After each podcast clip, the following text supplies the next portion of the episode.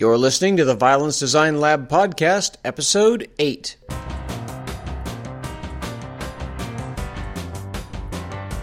Welcome to the Violence Design Lab Podcast.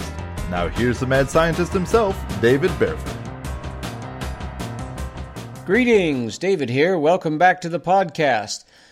Well, there's only a few days left in the Hotspur Challenge. Hope your fights are coming along, and I look forward to seeing some great videos of your work.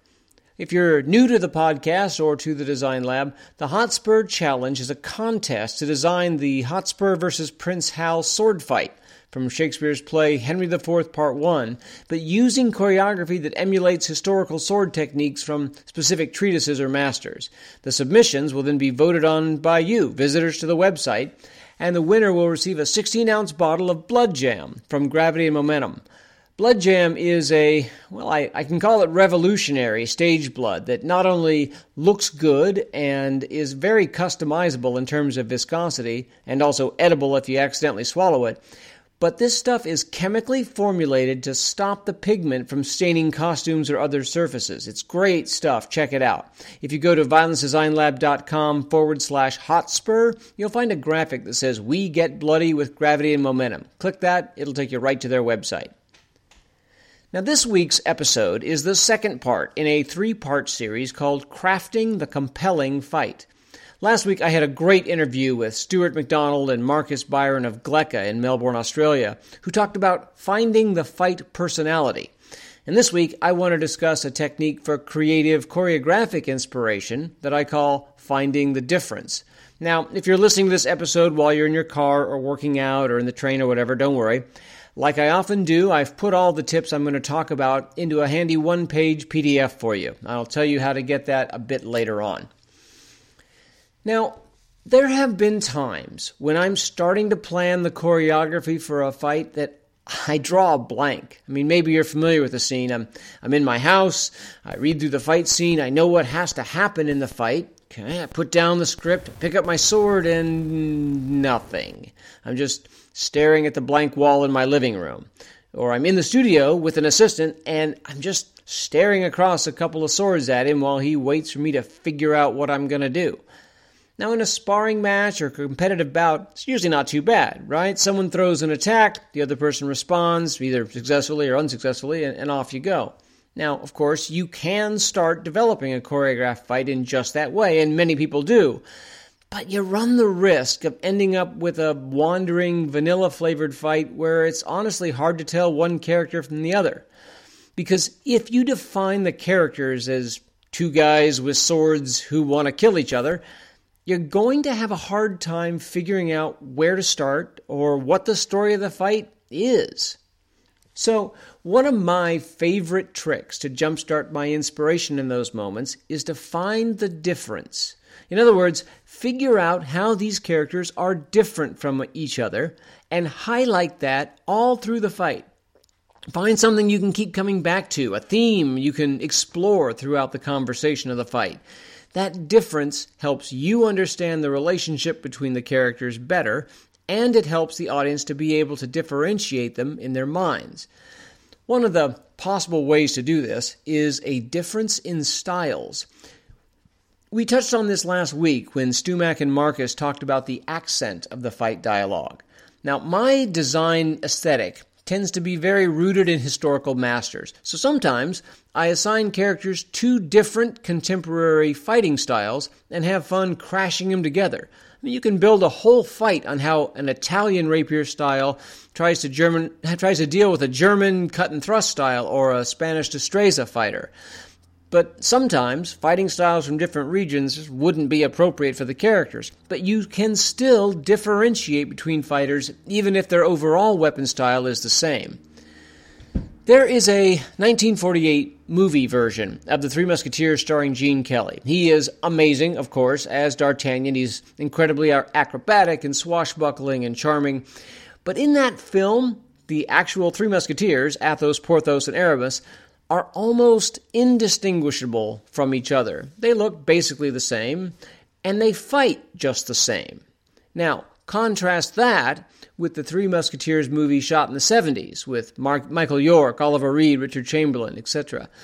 That film did a great job of showing us the difference between Athos, Porthos, and Aramis, both in terms of their personalities and the manner in which they fought. Swordmaster Bill Hobbs, he gave us an Athos who was a vicious fighter, an Aramis who was elegant, almost playful, and a Porthos who had a habit of getting disarmed and then using improvised weapons. So maybe one of your fighters has a direct crash and bash approach, while the other prefers to circle around, change the angle, and attack from the sides. Or one person is extremely precise and fights with a cold and clinical detachment, while the other rides a torrent of emotions when they fight. You know, good, your hate gives you power, young Jedi. Anyway, there are any number of ways you can find to make your fighters distinct using this difference of styles. Another find the difference creativity jumpstart is a difference of weapons. Now, weapon choice is an extremely potent way of defining a character. In fact, I imagine at some point I'll do a whole podcast episode about the ramifications of, of weapon choice. But imagine an, an example of a Tybalt who comes looking for Romeo with a Zweihander instead of a rapier. I mean, that says something completely different, right? And it's pretty clear that Tybalt isn't there for a gentleman's duel. Now, granted, that is a somewhat outlandish example for most productions, but, but follow it down with me. Imagine that fight between Romeo's rapier and Tybalt's huge two handed sword. That should get your creativity flowing, right? And as Marcus mentioned in our discussion last week, the weapons themselves become a character in that fight. I think we also even talked about uh, the movie Rob Roy, about the rapier versus backsword fight there, which is another great example of a difference of weapons. Now, you may also get a break uh, creativity, creatively, I should say, if your actors have drastically contrasting body types. In other words, they have a difference of physique you know, you have an actor who's a six foot eight linebacker facing off against someone who's five foot three. I mean, that presents a stage picture you cannot ignore. If you choreograph those two actors to be equal strength characters, or for their blows to have equal effect on the other, uh, something unusual in the story better be going on to explain the lack of the disparity or the audience might start to wonder what's happening. I remember designing a show where I did travel to another state and I didn't get the chance to meet the actors before the choreographic rehearsal. And in the scene I was doing, the king was supposed to strike a servant whose message he didn't like. And I had planned for the king to come off really pretty brutal. He was going to throw a back fist and hit this guy. When I got there, I found out that the king was literally six foot five, and he was 240 pounds of muscle. Guy was ripped while the servant was a scrawny little college kid, maybe 140 pounds soaking wet. Now, this was pretty early in my career, so I said, Well, I, have designed this already. So I just went ahead and I gave out the choreography. And after a bit, the guy playing the king came up to me and said, Look, um, I don't mean to tell you your job, but I feel like if I hit that guy the way you wanted to, uh, wanted me to, I mean, I mean, look at it. And I saw it, and I was like, uh huh. Yeah, you'd probably kill him? I said. He's like, yeah. And, and he was right. So I changed it. Now, I didn't change the story of the violence. The king still hit him. I still wanted the king to look brutal. But because of their size difference, I needed to change the technique I had selected in order to tell the story that I had intended. So sometimes you're going to need to adjust your techniques to fit the bodies of your actors. I always recommend that. But sometimes huge disparities which pose a challenge at first, they can become an opportunity to play if there's a big difference of physique. The fourth uh, difference, uh, and the last one I'm going to talk about today, there's probably an infinite number of differences, but the last one for today is a difference of goals. Many years ago, I was working on a show called The Emperor's Nightingale for Children's Theater Fantasy Orchard in Chicago. And this play, it's a children's play, it's about a magical singing nightingale and an emperor who wants to capture her to sing only for him. And the night before I was supposed to come in and teach the actors the choreography, the, the, the fight scene where he captures her, I was stuck. Everything I was coming up with was complete garbage. I mean, nothing felt right. I had been trying and trying to wrap my head around this fight until I realized it wasn't a fight I should be designing at all. You see, a fight is a dramatic problem that people on both sides believe that force is the best way to solve. Let me, let me say that again. A fight is a dramatic problem that people on both sides believe that force is the best way to solve. Yes, that means both sides must decide to fight. An execution is not a fight. Titus Andronicus cutting off his own hand? Not a fight. An ambush is not a fight if the victim goes down on the initial assault. What about people who are cornered without escape? What about if that ambush victim isn't killed on the initial attack and, and, and then confronts his, his adversary? Well, that's not a choice, right? He didn't decide he was going to be ambushed but it is a choice because people who those kind of people always have the option to let the other person kill them. They have the option to die. Now, obviously, this is not a great option for most characters. Many characters feel death limits them, but the choice exists. If they decide to fight back, that is a character choice.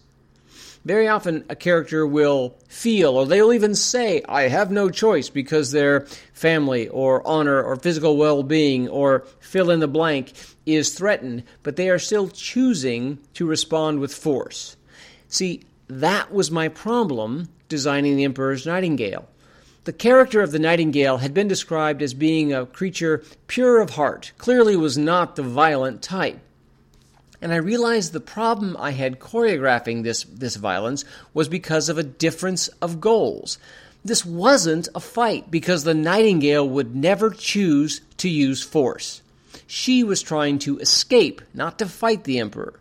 He was trying to fight to capture her, but she was choosing to not fight. So, to make a long story short, I ended up designing a movement sequence where the Emperor managed to ensnare the Nightingale's arm with a long rope. Then, as she tried to escape and he tried to catch her, they went round and round, she became progressively more entangled until at last she couldn't move at all, but she never used force to fight back against him. I mean, I think the scene turned out beautifully, and the director started calling it the Emperor Nightingale ballet rather than fight. Although, with respect to my friends who actually do ballet, I'm sure it wasn't quite that lyrical, but you get the point. The point is, a difference in character goals can really shape a fight. Imagine if a young daughter freaks out and attacks her mother with a butcher knife, stabbing to kill. Well, the mother might not want to snatch up that handy fireplace poker and beat her daughter to death but she may want to disarm her and restrain her instead. And that difference in goals is a great hook to hang that fight on. This often comes up with police officers. They have similar situations when they try to apprehend violent suspects without just gunning them down in the street. So, finding the difference is a great way to jumpstart your creativity and craft a compelling fight. Now, at the top of the episode, I mentioned a cheat sheet of this information that I've compiled into a PDF for your reference. If you want to get it, please visit the website and click the resources link on the menu bar, or you can get there directly by just going to violencedesignlab.com forward slash seven download. That's the number seven download.